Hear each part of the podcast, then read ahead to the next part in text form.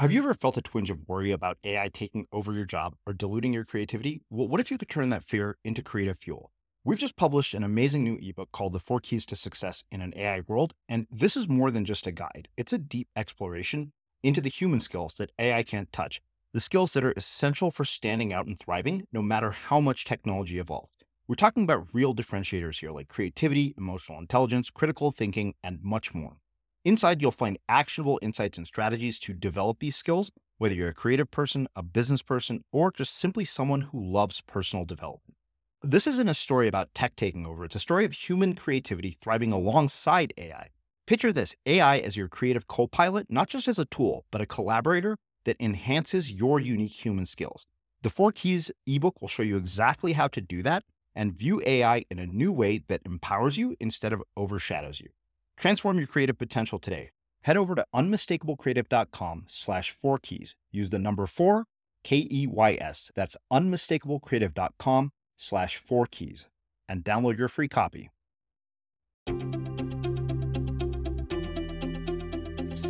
I'm Srini Rao, and this is the Unmistakable Creative Podcast, where you get a window into the stories and insights of the most innovative and creative minds who've started movements, built thriving businesses, written best selling books, and created insanely interesting art. For more, check out our 500 episode archive at unmistakablecreative.com.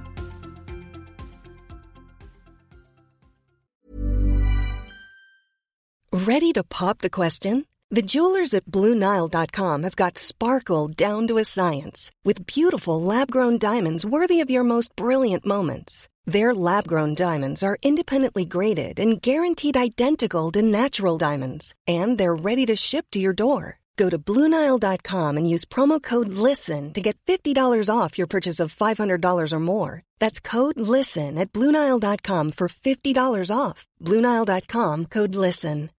One size fits all seems like a good idea for clothes until you try them on. Same goes for healthcare. That's why United Healthcare offers flexible, budget friendly coverage for medical, vision, dental, and more.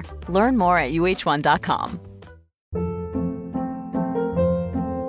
Hold up. What was that? Boring. No flavor. That was as bad as those leftovers you ate all week. Keke Palmer here, and it's time to say hello to something fresh and guilt-free. Hello Fresh. Jazz up dinner with pecan-crusted chicken or garlic butter shrimp scampi. Now that's music to my mouth. Hello Fresh. Let's get this dinner party started. Discover all the delicious possibilities at hellofresh.com. Mom deserves the best, and there's no better place to shop for Mother's Day than Whole Foods Market. They're your destination for unbeatable savings, from premium gifts to show-stopping flowers and irresistible desserts. Start by saving 33% with Prime on all body care and candles. Then get a 15-stem bunch of tulips for just $9.99 each with Prime. Round out Mom's menu with festive rosé, irresistible berry chantilly cake, and more special treats. Come celebrate Mother's Day at Whole Foods Market. Hiring for your small business? If you're not looking for professionals on LinkedIn, you're looking in the wrong place. That's like looking for your car keys in a fish tank. LinkedIn helps you hire professionals you can't find anywhere else, even those who aren't actively searching for a new job but might be open to the perfect role. In a given month, over 70% of LinkedIn users don't even visit other leading job sites. So start looking in the right place. With LinkedIn, you can hire professionals like a professional. Post your free job on linkedin.com slash people today. As creators, we're always on the move. Whether it's a live podcast event, a pop-up shop, or a workshop, we're constantly interacting with community, and that's where Tap to Pay on iPhone and Stripe comes in. Imagine this you're at a live event, a listener loves your merch, or a participant wants to sign up for your course on the spot. With Tap to Pay on iPhone and Stripe, you can accept their payments right there and then, right from your iPhone, so there's no extra hardware or no delays. Total game changer. It's not just for creators, any business owner can do this. It's about making transactions smoother and much more personal, growing your business in your way. We've been using Stripe for our products and courses for a long time, and now with Tap to Pay on iPhone, you can take your business to the next level too. So visit stripe.com slash tap iPhone to learn more. Remember, folks, with Tap to Pay on iPhone and Stripe, your business is always at your fingertips. In this episode, author Michael Port returns to the show to share lessons learned from a nine year acting career and how we perform our best in high stakes situations. Michael, welcome to the Unmistakable Creative. Thanks so much for taking the time to join us. You're very welcome. Thank you for having me. Yeah. So, uh, you know, you and I go way back. I mean, we had you here uh, back when the show was called Blogcast FM twice, actually. And, you know, I wanted to have you back because I know you have a new book out. But uh, really, what I wanted to do this time, hopefully, was to do a deeper dive into parts of your story that we've never gotten to hear or ideally that you've never told on, on other shows. So, on, on that note, can you tell us uh, a bit about yourself, your background, and how that has led you to everything you're up to, this new book, and all the work that you're doing? Sure. I imagine most people start with their career where yeah. they started professionally, but I'm going to go back farther than that. I was uh, still am dyslexic. And I was in a very academically rigorous private school growing up. And I always felt kind of stupid, which is not a great feeling to have when your friends are sitting there memorizing uh, for tests just by looking at the pages in a textbook. And I can barely even understand the notes that I wrote. And at the same time, I was also a man child. You know, there's always one kid who's mm-hmm. shaving before everybody else. I had to bring my birth certificate to little league games because they thought that I was older and I shouldn't be on the team. And when I when I look at those two things, they really influenced uh, my development. And initially, I thought that they influenced me negatively. They actually, at least the dyslexia, turned out to be a real advantage for me. And I'll explain why in a minute. But what those two things did for me when I was younger is is it is it got me focused on getting approval rather than going for results. And I think that's one of the things that led me towards acting, which was my first career. And I, I acted in college. And then I went to the graduate acting program at NYU and I got a master's in acting. And then I went out and worked professionally for a number of years. And I was on shows like Sex and the City and Third Watch, All My Children, Law and Order, 100 Center Street. Uh, and I was in films like The Pelican Brief, Down to Earth, The Believer. And I did a lot of voiceovers for companies like AT&T, Coors Beer, Braun, Pizza Hut, MTV, and others.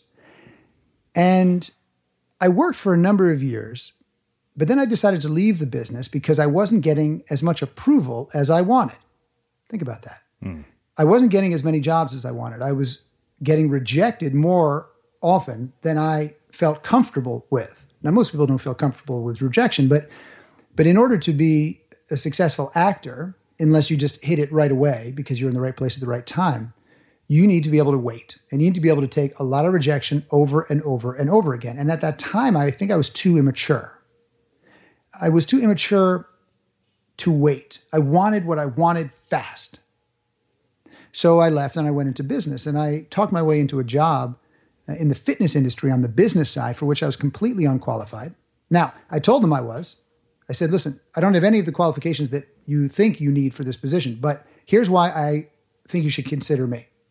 And eventually I got the job and I worked my way up from there. And about six years later, I left and I started my own consultancy and then I started writing. And that was 13 plus years ago. And uh, here we are today, six books later. And I've gone back to my roots as a performer with the book Steal the Show. And the thing that actually has been an advantage for me now is twofold. One, so it can't be a thing that's twofold, but there are two things. One, the fact that I'm dyslexic. The, the dyslexia requires that I reorganize information that is presented to me in a way that's easier to consume. And most information that's out there, you get piecemeal, a bit here, a bit there, a bit everywhere.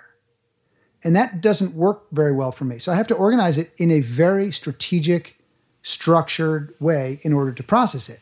And what people say about my books that they like the most is how easy it is to understand concepts that before seemed really broad or disparate from others and and it's the organization of all of these different ideas into a whole that has been really helpful for my readers. And I attribute that to the fact that I was dyslexic.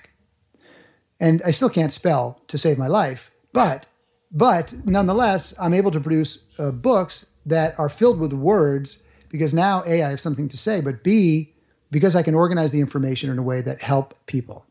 Huh. And then, and then the other thing that has helped now is I've been I've been able to reflect back on my earlier years and looking for approval so often, and I've been able to to flip that. So now I focus on results rather than approval, and that is required that I that I let go some of the voices of judgment in my head, and not care so much about what people in the cheap seats are saying.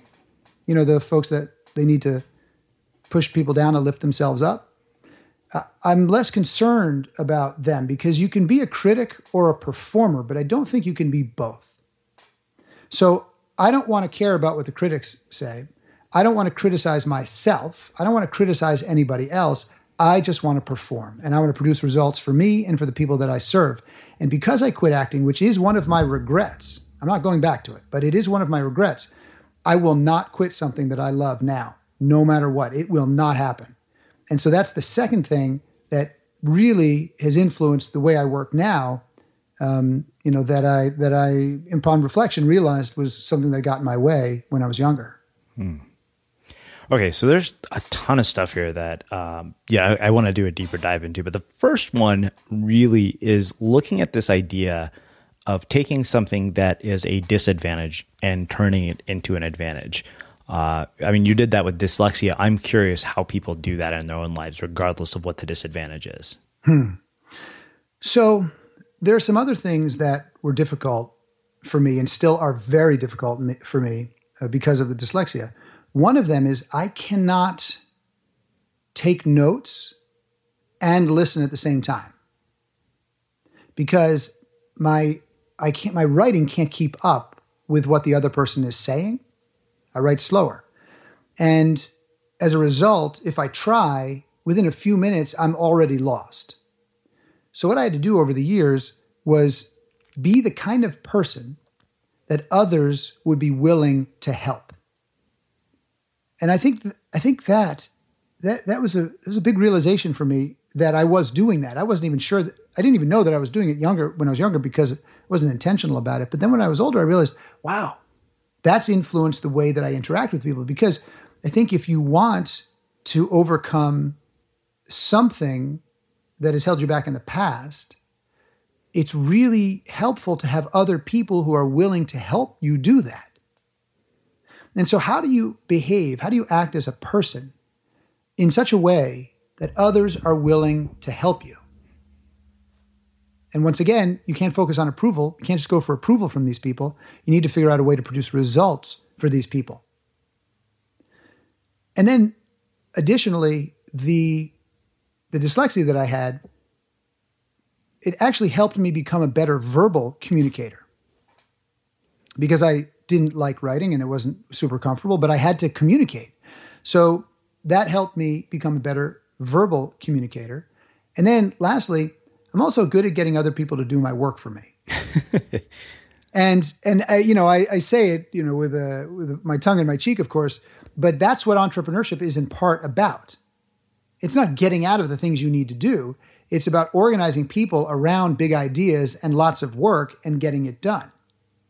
And so when I look at some of my colleagues who uh, write books and speak uh, many of them didn't build businesses around it. They just built practices around it, which is great, but they have to do everything themselves. And I focused very early on on building a business around it because there's so many things I have trouble doing, so many things. And I'm able to identify the people that are really good at the things that I can't do and figuring out a way to get to work with them. And in the early days, it was collaboration, collaboration, collaboration, collaboration. And then now it's collaboration and also I can hire people. And that's a nice feeling too. Uh, so you work together. But it, the reflection is important. It's the difference between self expression and self understanding. Self expression is what people think performance is all about. And there's certainly an element to it, but self expression is, is often uh, about emoting. It's often about sharing just how you feel all the time or how you or what you think all the time and not always in the right uh, situations or right environment. But self understanding, well, to me, that's real performance because if you want to perform, you need to know how to adjust your style of behavior, to adjust your way of behavior. your way of being, rather. And if you can adjust your your style of behavior and your way of being in different situations so you can play the right role in every situation, well, then you often get to be fully self expressed in ways that other people enjoy. But it's based on self understanding. So you got to know well, how do I fit into this environment here? And what parts of my personality should I amplify? And which parts of my personality should I turn the volume down on? I explore this extensively in Steal the Show because this idea of playing roles mm-hmm. is really, really important to succeeding during all the high stakes situations of our life. Because if we think about it, our life is is often a series of high stakes situations and how we perform during those high stakes situations often determines the quality of our life. And Lee Strasberg, who was one of the most famous acting teachers, he said that the actor's job is in part to consistently create reality and then express that reality. And that's what we do every day with the choices we make. We're creating our reality, we're expressing that reality. Everything we do tells the world something about us. Everything we say tells the world something about us. And how intentional can we be with respect to what we do and what we say and be completely authentic at the same time? It's the balance of those two things, I think. Hmm. Well, I definitely want to do a, a, deep dive into the concepts in, in the book, but uh, you know, one of the other things I want to spend a little bit of time talking about is your acting career. Sure. Uh, you're at it for a long time, even though you say you didn't have the maturity to stick it out and that you quit. And I'm really interested in understanding, you know, what you learned about success, what you learned about grit, what you learned about persistence, and mm-hmm. also, you know, you mentioned you worked on shows like Sex in the City, mm-hmm. uh, you know, movies like The Pelican Brief. So you've sort of had a front row seat to true masters of the craft of performance that most mm-hmm. of us will never have a view into. Sure. And I'm curious what you learned about mastery of craft from those types of people. So a lot of questions in one. Yeah, well, let me make it. Let me note those down because I want to answer all of them for you. Okay. Um, let's see. Uh, time. Uh, yes. Um, Pelican Brief. And Flicka. Okay. So let's start with Felicity and, and, and then we'll go to the Pelican Brief, and then we'll go to Alec Baldwin. Okay. Okay. Alec Baldwin. So you see how I set that up and built some anticipation? Oh, yeah, exactly. Not, i was okay. wondering what I'm like. Wait a minute. What do those have to do with my questions? well, you know, I actually had to write these things down and see how it took me a little longer. Most uh-huh. people could talk and write them down, but I had to say, okay, hold on, let me write them down. And even though I, I my notes were like chicken scratch, I had to write them a second time to make sure I didn't forget what it was. So let's start with Felicity. Uh, Felicity Huffman is a very well known actress. Uh, she was the lead in Transamerica. Uh, she was the one of the leads in American Crime, which is a series that was recently on, very intense series. She was one of the stars of Desperate Housewives, and she's been working since she was 17 years old, and is wonderful. And her people call her Flicka. That's her nickname. And I was 21 years old when I went up to the Williamstown Theater Festival in Williamstown, Massachusetts, to be a non non equity actor, which means I played the little roles in the equity shows. And in equity shows, there are some roles that are allowed to be given to non equity actors. And so I wasn't paid to be there. I was still in college, but I got to be in these cool shows with people like Flicka and James Whitmore. Uh, oh, let me write that down. I got another one, another James Whitmore one. Okay. So so I got to know her, and she's about eight years older than I am. And we went out for drinks. And I said, Oh, let me go buy the beers. And she said, No, I'll get them. I said, No, I'll get them. She said, Michael, I'll get them. She's intense. I said, Okay. Um, oh, okay, fine. And she said, Let me tell you two things. Number one, whoever's working buys. That's the way it is in this business. I thought, Oh, that's pretty cool. Whoever's working buys. Because you know, if we were both actors, maybe I'm doing a show and you're, you know, uh, uh, auditioning, and then uh, six months later you're doing a film and I'm auditioning. So money goes up and down when you're in the business, and whoever's working is supposed to buy. And she said, number two, she goes, this might seem like a non sequitur, but number two, friends get friends work. I thought, okay, fine, and I put it out of my head. I didn't really think about that because I was 21 years old. What did I know about, you know, getting work, really? But years later, it came back to me and I thought, wow, nothing could be farther, nothing could be truer. When I look at the speaking industry, friends get friends work. If you give a keynote somewhere and you kill it, and then the keynote speaker is looking for the the meeting organizer, the meeting planner is looking for somebody else, and they say, "Hey, who do you think I should bring in? Because you killed it last year." Because they're going to assume whoever you suggest is going to be good because you're good.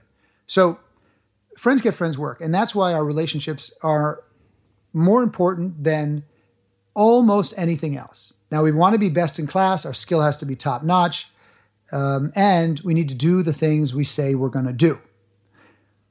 With, if all of those are in place, then our friends are the people that make the difference in our lives. Because I can look about look back at almost all of the successful high stakes moments of my life, and I can attribute them uh, in large part to other people. So that's that's number one. Now, in terms of making commitments and fulfilling them, I I, I was in a play with James Whitmore, who was an extraordinary actor. If if people aren't familiar with his name, he was he played the librarian in the Shawshank Redemption, who eventually took his own life, mm. and not in real life in the in the film. And he's wonderful. And he was the lead in the show, and there were about fifty people in the show, and I had a small part. And I was in the what you'd call the ensemble of the show, and or the chorus rather of the show. But there was one scene where we're all on stage with him at the same time and I, I never really thought he knew me from a hole in the wall.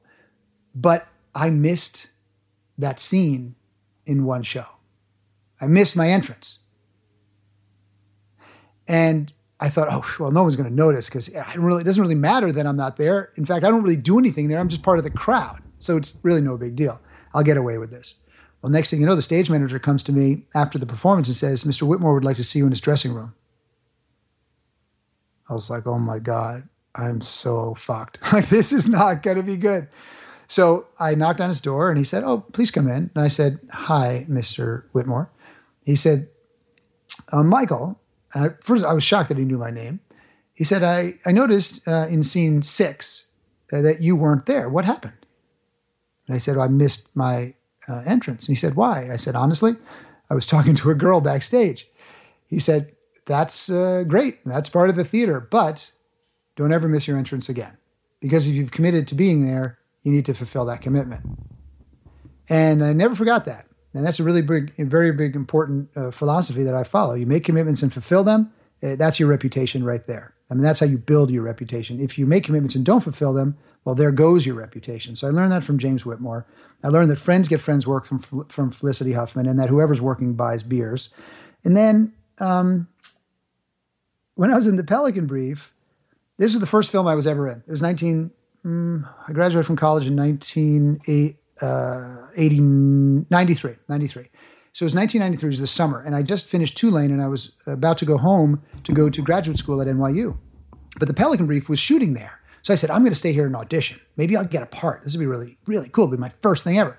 So I auditioned, and then I got called back, and I got to go have a meeting with Alan J. Pakula, who was the director, in his trailer. And he said to me, You know, you're a young Robert De Niro. And I knew he was just being really nice, but it felt great anyway. And I'm thinking, This is really easy. This is my first audition for a movie. And I got a part. And I was a law student in a class.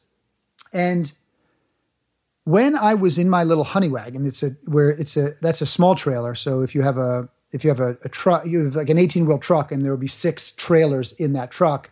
Uh, for the small uh, role, the actors are playing small roles as opposed to a big a trailer that you know, say uh, Jessica Ro- uh, Julia Roberts would have. So the the one of the wardrobe um, personnel came and knocked on my door, and she brought me some shirts to try. And I was just trying them on at the top of the steps, and I was taking my my shirt on and off and putting those on. So I didn't have a shirt on, and I was just standing out there, and there was a huge crowd, massive crowd behind these barricades because they all wanted to get a glimpse of of um, Julia Roberts. This was after Pretty Woman. And all of a sudden, two women, they break through the barrier, they run up to me and they say, Oh my God, oh my God, we, we, you, we know who you are. We love you. Can we have your autograph? And I'm thinking, there's no way they know who I am because I've never done anything. And then I looked at them and I realized they were actually administrators from the school. and I would see them every once in a while when I was in the administrative office. But they placed, they couldn't place me as a student because they saw me up there as an actor.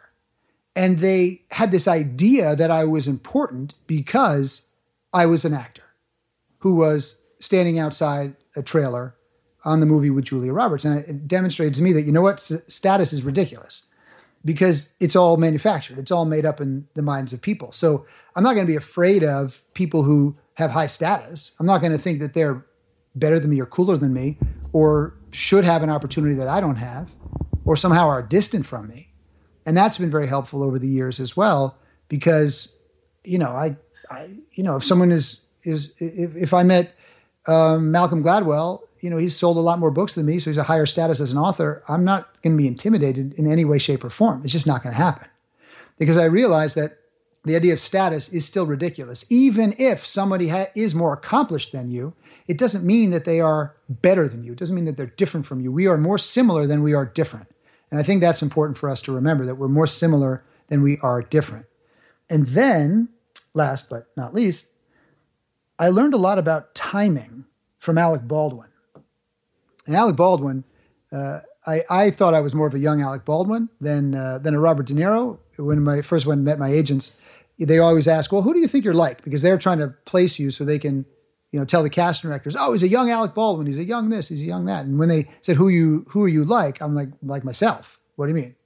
They said, "No, like what other actors?" I'm like, "I don't know, young Alec Baldwin." He said, "Okay, fine. So let's go with that."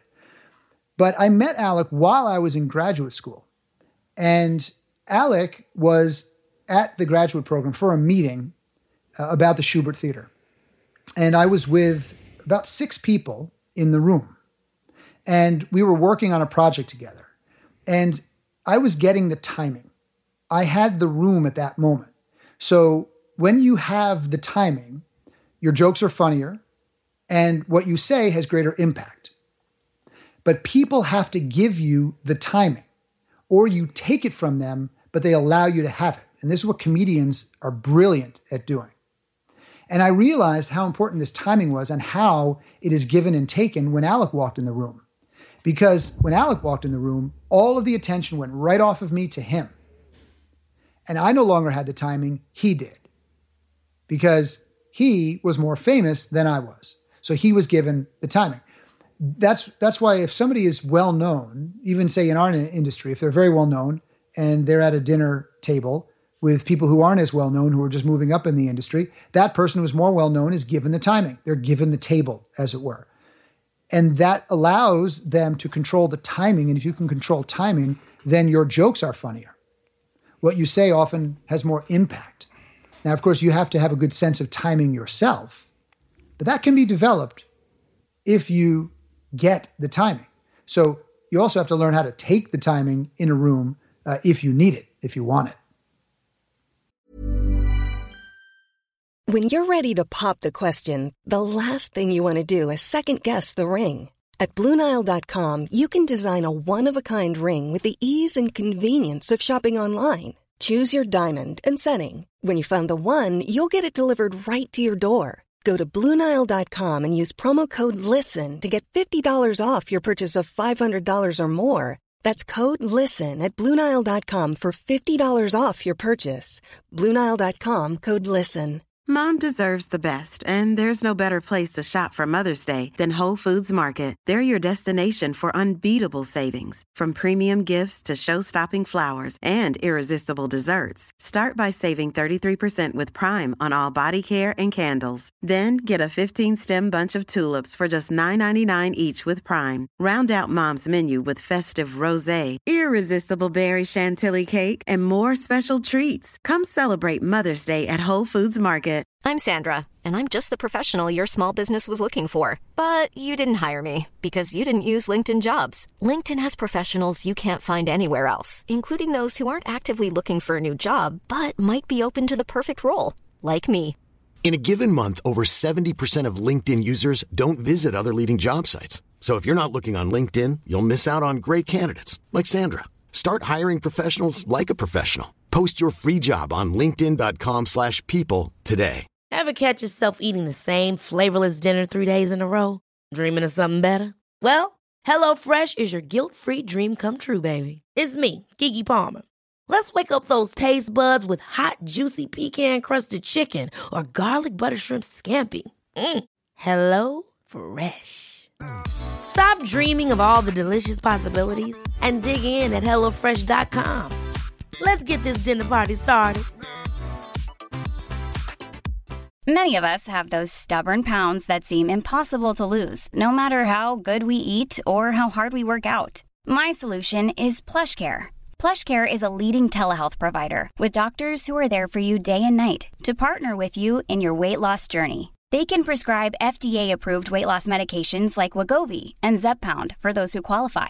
Plus, they accept most insurance plans. To get started, visit plushcare.com slash weight loss. That's plushcare.com slash weight loss. As creators, we're always on the move. Whether it's a live podcast event, a pop-up shop, or a workshop, we're constantly interacting with community, and that's where Tap to Pay on iPhone and Stripe comes in. Imagine this. You're at a live event, a listener loves your merch, or a participant wants to sign up for your course on the spot. With Tap to Pay on iPhone and Stripe, you can accept their payments right there and then right from your iPhone so there's no extra hardware or no delays. Total game changer. It's not just for creators, any business owner can do this. It's about making transactions smoother and much more personal, growing your business in your way. We've been using Stripe for our products and courses for a long time, and now with Tap to Pay on iPhone, you can take your business to the next level too. So visit stripe.com slash tap iPhone to learn more. Remember, folks, with Tap to Pay on iPhone and Stripe, your business is always at your fingertips. Wow. Uh, this is an interesting uh, series of anecdotes to, to answer the question. So I have another question And what I around this. love, what I love about this is these are not things that I talk about typically. This is the greatest. This is the greatest part of this podcast is that I, I haven't I haven't told those stories or organized them in that way. I haven't thought about James Whitmore in 25 years. That's awesome. Well, one of the things that you talked about was this idea of quitting, right? I mean, we talked about you know sort of mastery, timing, all those other things. I mean, some really interesting lessons in those stories. Uh, but I mean, ultimately, you did quit, and so there's some things that I want to know about. One is in all of this. I mean, from where you started to where you're at now, were there any sort of rock bottom, just dark night of the soul, no hope for the future moments, and if so, how did you navigate out of them? And how in our own lives do we develop this capacity not to quit things that we love? Hmm. Well, the first one was when I decided to quit acting. I got my car towed. And in New York City, it's very expensive to get your car out of the impound lot. I felt like an idiot because I had put it in a place where it shouldn't have been, and that's why it got towed. So it was my fault to begin with. But I didn't have the money to get the car out of the pound, and I had to call my parents to come give me money to get the car. And I remember when they picked me up, I broke down and I cried, and I was just so upset that I felt like uh, if, if I can't get my car out of the pound, what kind, what, who, what, what the hell am I doing? I, I felt worthless in a sense. You know, it was a horrible feeling, and that's that's one of the things that that pushed me to leave acting. That was a pretty dark place. The first dark place professionally that I was in, and and then I quit. Now, would I handle it differently today? I think I would. The thing that is was the darkest darkest place for me was about four years ago. Three, yeah, about four years ago. I historically have had trouble with food. And this is not something that I talk about in general. Uh, also, I have spoken about it in a few of my speeches uh, from time to time when I think it's relevant to the audience. But but it's not something that I talk about often. But I'll talk about it now, even though it still makes me a little bit uncomfortable to talk about. But generally, people find it helpful because many of us go through these kinds of things. I had trouble with food, and I would overeat. And know, I did it when I was younger, and sometimes I put on a couple extra pounds, but then I'd play sports and it would come off. But it was never a big problem when I was younger. I just tended to have a really big appetite. But then as I got into my 30s, middle 30s or so, I started to binge eat.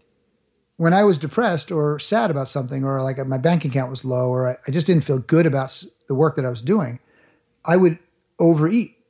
Like I'd eat a whole ba- a whole bag of Oreos and then a whole container of ice cream. And it was pretty uncomfortable. And I the mo- the more you do it, the worse you feel about yourself because you you can't stop. It's just like alcohol.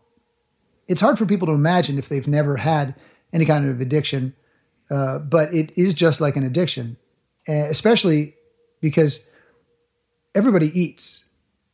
You you have to eat, and people who eat until they're full and then they stop, it's hard for them to imagine. And now imagine trying to quit drinking if you're an alcoholic, but having to drink three times a day. Usually you abstain completely when you have a problem with a particular substance, but you can't do that with food. So what I had to do is is constrain myself so that I don't eat certain kinds of foods which could be triggers. And it's something that I still have to stay vigilant about all the time. But the darkest, darkest days were when I couldn't stop that kind of eating. And I was putting on a lot of weight. And I, I weigh right now about 170 pounds, which is my normal weight. And I've been here for, you know, about, you know, four years. But I was up to, I got up to about 230 pounds at my worst. And I didn't want to go out and give speeches. And I didn't want to do videos. And all of those were affecting my career. You know, I'm in a personality driven, uh, you know, person, personal brand driven business. And I didn't feel like myself. So I didn't want to go out in the world uh, and show up that way. But the truth is, that was me. And that was part of me. And that was a part of me that still lives inside me. And and it's not a part that I want to amplify, meaning I don't want to allow myself uh, to overeat. That's not the life I want to live. So I have to work every day not to do it. And so that that's been the darkest part of my life overall. Uh, and uh, and I've been working, you know, for years now uh, on on overcoming that. And again, as I said, it's an it's an everyday thing. It's not a oh I fixed it in a week with a, a, a special morning ritual and now I'm done. It, it, that's not how it works. Hmm. Well, what about the, the the piece on quitting? I mean, do you think that some people are just inherently designed not to quit, or do you think that that capacity uh, not to quit the things we love uh, is something that can be learned or, or developed? I think I really do think it can be learned, and I'm not just you know I'm not saying that because uh, I'm just optimistic or I want to you know pump people up. I really believe that it can be learned, and I think sometimes it's learned over time as you get older and you get your desires get stronger than your fears, and you are com- more committed to the outcomes that you're going for. So, for example, historically, I was not a good saver. I'd spend the money I make. So I make a lot of money, and then I'd spend and go, oh, I'll just make more money. I can always make more money. That's what the entrepreneur says. That's no problem. I didn't really save for the future when I was younger in the way that I should have. But when, you know, now I have I have a family. I have um, my son from my first marriage and two beautiful children from um, uh, their Amy's kids.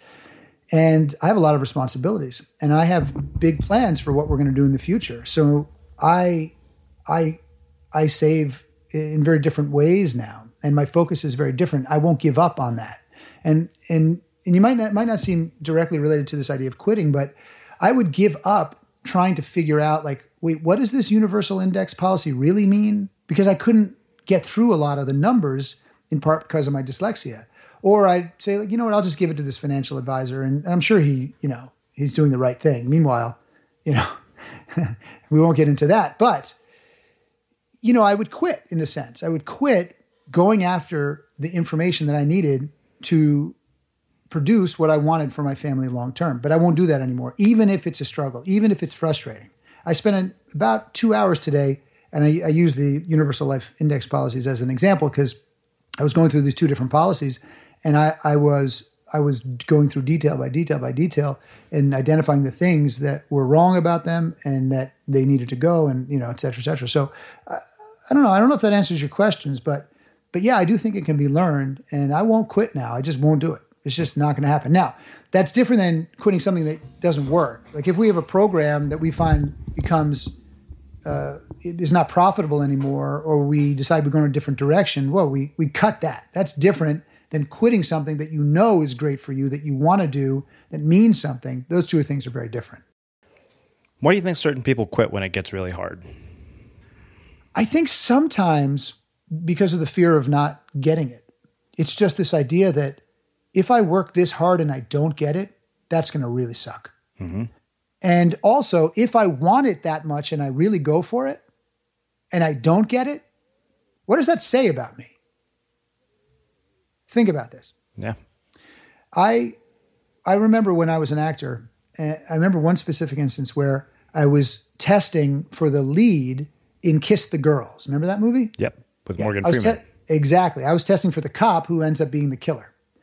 And I did not work, I did not prepare as much on that audition as I should have. I, w- I was six auditions, it was a whole slew. But by the time I got to that final round, and I didn't do great.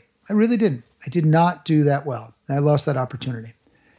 And I think the reason I didn't do that well is because then if I didn't get it afterwards, I could say, yeah, well, I just, I wasn't really prepared for it. You know, it wasn't, I didn't have the time to prepare or whatever it was. That's a, that's a type of quitting. That's a type of quitting. Saying, well, I didn't have the time to do it or, you know, that's a type of quitting. But it makes it easier to save face in a way. Because if I admitted how much I wanted it, if I admitted how much I cared and I didn't get it, what does that say about me? What does it say about my skills? So I think that's another reason that we may quit. Hmm. That actually makes a perfect setup to talk about uh, another question and, and another concept that you brought up this idea of approval versus results. W- We live in a world that I think is, to a fault, driven by approval more than results, uh, largely because our presence is so public. And one, I want to hear what you say about that. And two, I want to hear how you start to shift from being approval driven to being results driven. Yeah, so I agree with you entirely. Uh, we live in a very approval driven culture. And of course, social media doesn't help us in any way, shape, or form. No, Online dating doesn't help us in any way, shape, or form with these with this uh, with this issue that we have. So, and it's also part of the human condition, I suppose. I'm not an anthropologist or a sociologist, but I imagine uh, getting approval uh, helps you, keeps you in the pack, uh, so that you know you can continue to evolve. Uh, you survive if you get approval, but just getting approval uh, may not allow you to do the things that you really want to do. So, for example, um, I knew someone who worked in the. Uh, she was an artist, a designer, and uh, she was always on her own, very free. Uh, didn't make a lot of money, but made some cool stuff. And she started dating this guy, good guy, liked each other. And then she decided she wanted to change, and she wanted to go work in a company where she could make a lot more money and and feel like she was having more impact. And it, the corporate culture was not familiar to her, but she was really willing to go out and give it a shot. Well, the guy didn't like it. He wasn't comfortable with her playing that other role, playing a different role. And she she dumped him. She should have. It was it was exactly the right move for her. But sometimes we aren't willing to take the risks that might push people away from us because we will no longer get their approval, even if it's something that we want. And that's where it becomes certainly problematic. But I think it's really quite extraordinary that she said, you know what, I'm I, I want what I want more than I want to try to change to be who you want me to be. Mm-hmm. So I think that's one of the ways that we overcome this need for approval. We get m- clearer on what we want to create, and we have more desire for that than we do the need to make other people happy about our choices. Hmm. And it's it's it's compounding, I think, in a sense, because the more successful you get, often the more confident you feel, which then gives you the courage to stand in your own voice or to speak from your own voice and not care so much about what other people think and tell people if you don't want to get on this, you know, on this bandwagon, that's perfectly fine, but I'm not going to listen to your naysaying. And it just helps. It certainly helps. I think being comfortable with yourself, with uh, with, while getting co- uh, confident makes a big difference because, or getting successful makes a big difference because we've all seen people who've gotten very successful, but still struggled with coming to terms with who they are Mm-hmm. and end up sabotaging their success, uh, either professionally or, you know, you've seen certainly seen a lot of people who have, you know, have even taken their own lives because they were so uncomfortable with who they were and they were playing a role that they weren't comfortable in, even though this role was more successful. So it's a balance between these two things. Hmm. Yeah, I mean, I it's interesting. It makes me think back to you know one of the more challenging periods of my life, post you know middle. I think towards the end of 2014, where I totally felt exactly what you're talking about, hmm. like sort of this epic, sort of what appeared to be meteoric rise, followed by a you know what seemed like a torrential downfall. Hmm. Yeah, it's interesting. You know, many of us, whether or not we've accomplished the things that we set out to accomplish uh, or are still struggling to find our way, many of us feel like a fraud. And we question ourselves. We say, well, who am I to say this thing? What am I, you know, what am I going to say that's any different than anybody else has already said? Um, you know, do I know enough?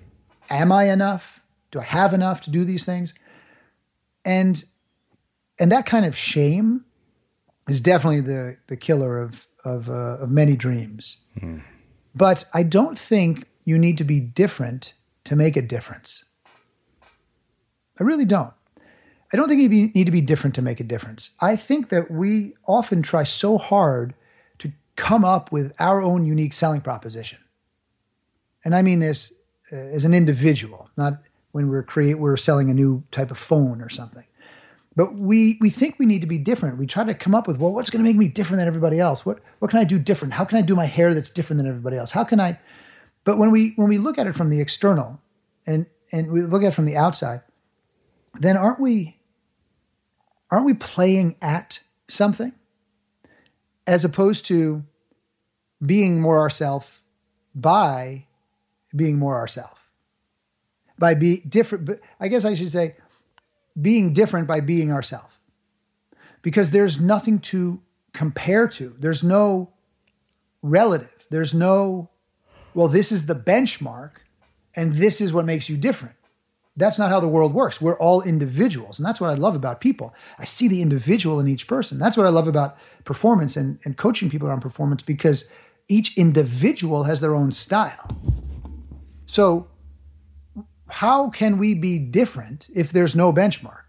All we can be is ourselves. And if we are, then we're more comfortable with ourselves, which then, of course, allows us to go after what we want with uh, more conviction, make commitments, fulfill them, et cetera, et cetera. So they all roll together. You know, it's uh, it's not one thing on its own, but they all roll together. Well, let's do this. Uh, let's get into the concepts of, of Steele's show. But where I want to take this conversation is to talk about implementing the principles in high stakes situations because you've mentioned that so many times. Uh, to me, it sounds like this is about a lot more than performance or public speaking. It is. And that was my goal with the book because, you know, I can write a tour de force on public speaking, and I believe I did. The second half of the book is all about technique as it relates to public speaking. But the first two parts, so the third part is the is a half of the book, and the first two parts is the first half of the book. The the first part is about the mindset of a performer.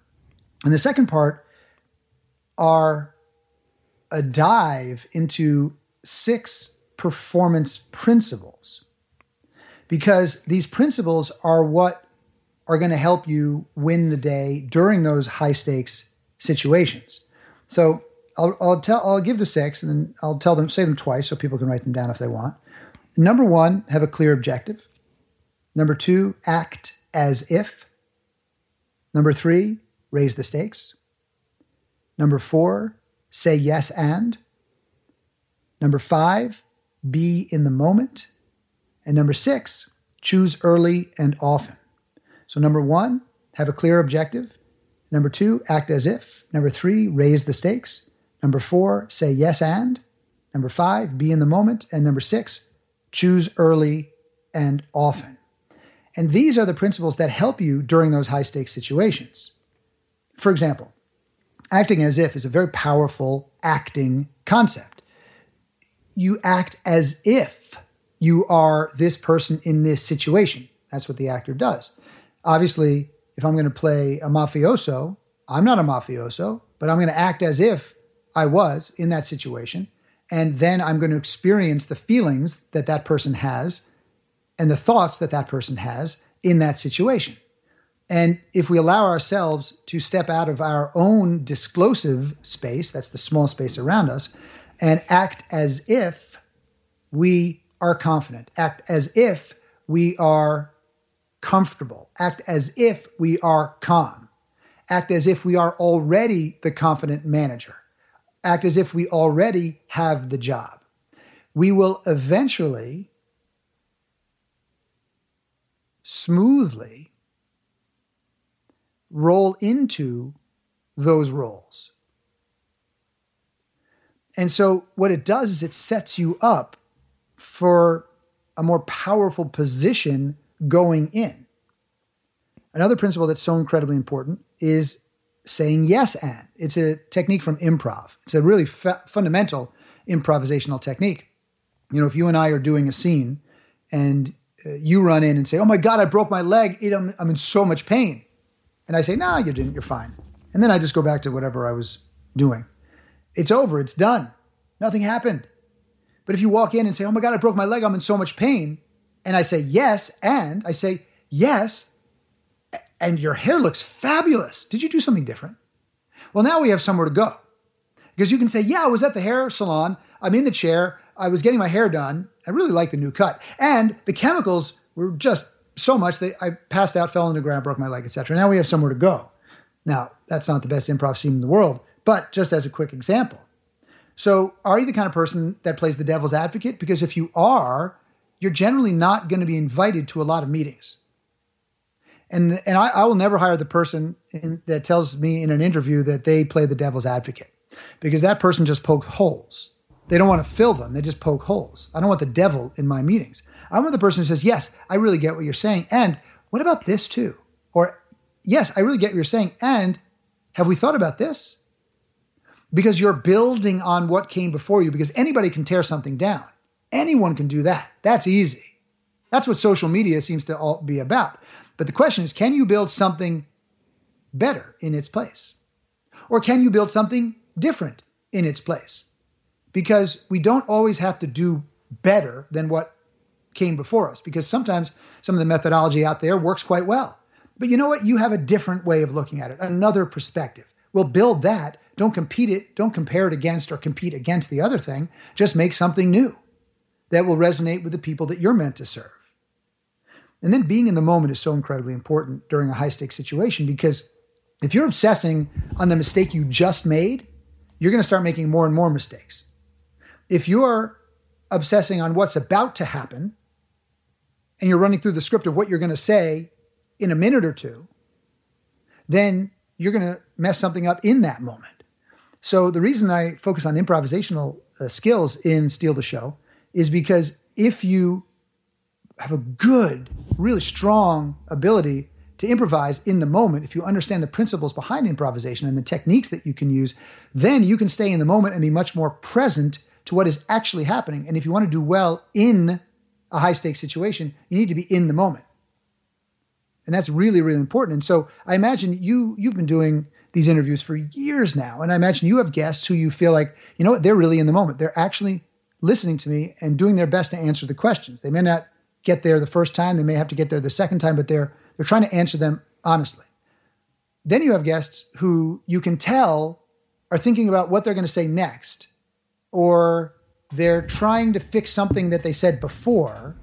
And what happens is you have a little bit of a disconnect in the interview. Have you had those different types of situations? Oh yeah, definitely. Yeah. I mean, I, I've also called those interviews quits in the middle of them sometimes. there you go. There you go. So, uh, so th- that's another technique. The choose early and often is very powerful because you know the choices we make they signal to other people who we are, what we believe in, the choices we make. And if we don't make choices that are strong, well, I don't think we we produce very much.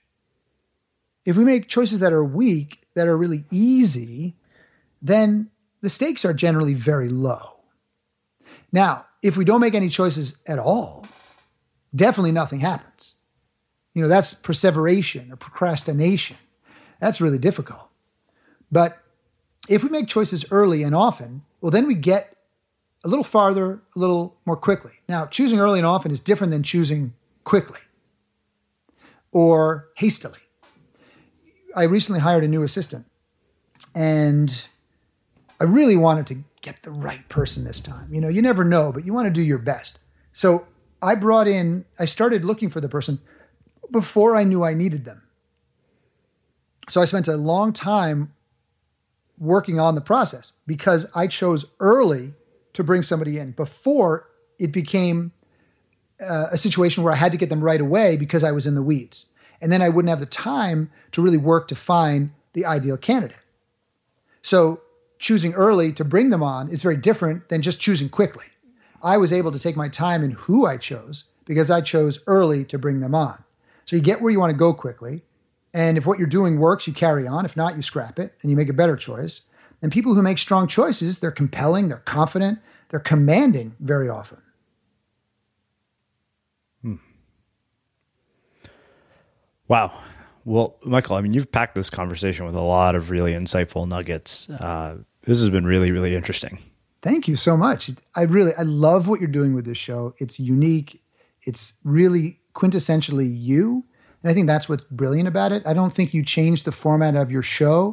I'm, no, no, I'm saying this. No, I'm saying this because I, it represents what we've been talking about. I don't think you changed the format of your show because, well, let's see, how can we be different than the marketplace? And, you know, I don't think that's what you did. I think you just got clear on how you like to do this. Yeah. And you went out and did it. And you said, look, I don't know if this is, you know, going to resonate with people the way the show resonated before. And I'm sure there's some people who said, I wish you do it the way you did it before, you know, but the majority of people clearly love it. And it's, you know, it's one of the most popular shows. So it's doing brilliantly. And that's an example of, you know, of making choices, of raising the stakes, of saying yes, of being in the moment, having a clear objective. And all of these principles are present uh, in the you know in the work that you do, and I think is really quite beautiful. Hmm. Well, I I really appreciate that. So I have one last question for you, which is how we mm-hmm. finish all our interviews uh, mm-hmm. at the Unmistakable Creative. What do you think it is that makes somebody or something unmistakable? Hmm.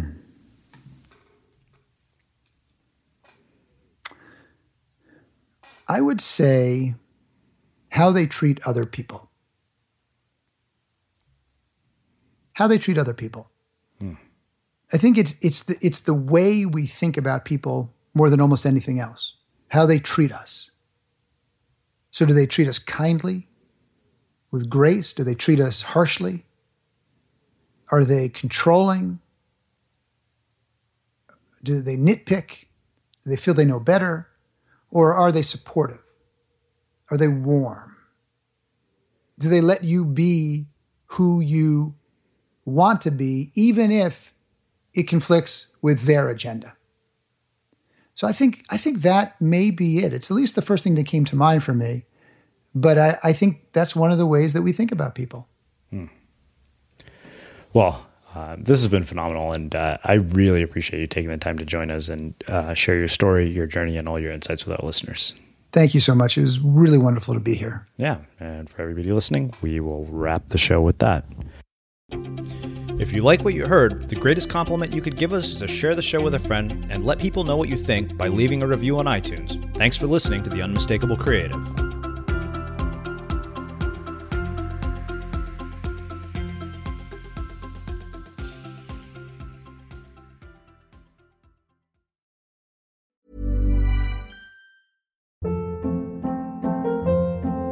Hold up. What was that? Boring. No flavor. That was as bad as those leftovers you ate all week. Keke Palmer here, and it's time to say hello to something fresh and guilt-free. Hello Fresh. Jazz up dinner with pecan-crusted chicken or garlic butter shrimp scampi. Now that's music to my mouth. Hello Fresh. Let's get this dinner party started. Discover all the delicious possibilities at hellofresh.com.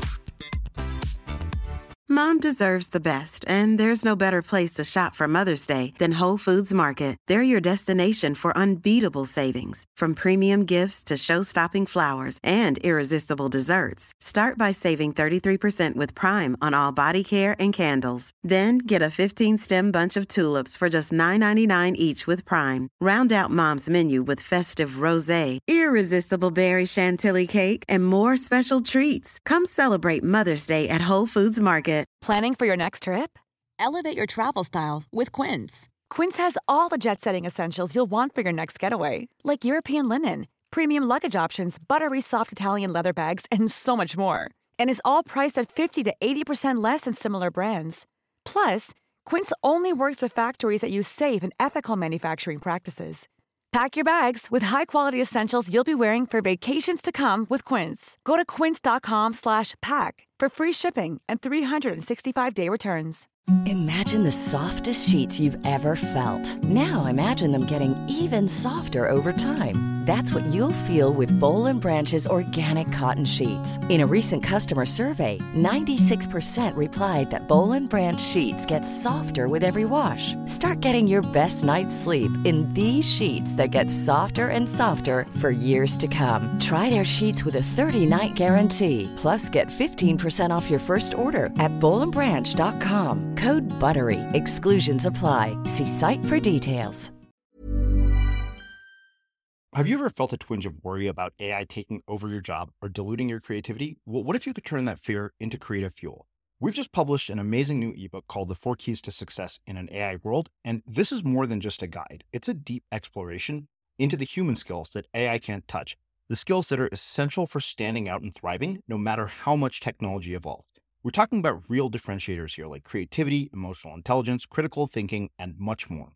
Inside, you'll find actionable insights and strategies to develop these skills, whether you're a creative person, a business person, or just simply someone who loves personal development. This isn't a story about tech taking over, it's a story of human creativity thriving alongside AI. Picture this AI as your creative co pilot, not just as a tool, but a collaborator that enhances your unique human skills. The Four Keys ebook will show you exactly how to do that and view AI in a new way that empowers you instead of overshadows you. Transform your creative potential today. Head over to unmistakablecreative.com slash four keys. Use the number four, K E Y S. That's unmistakablecreative.com slash four keys and download your free copy.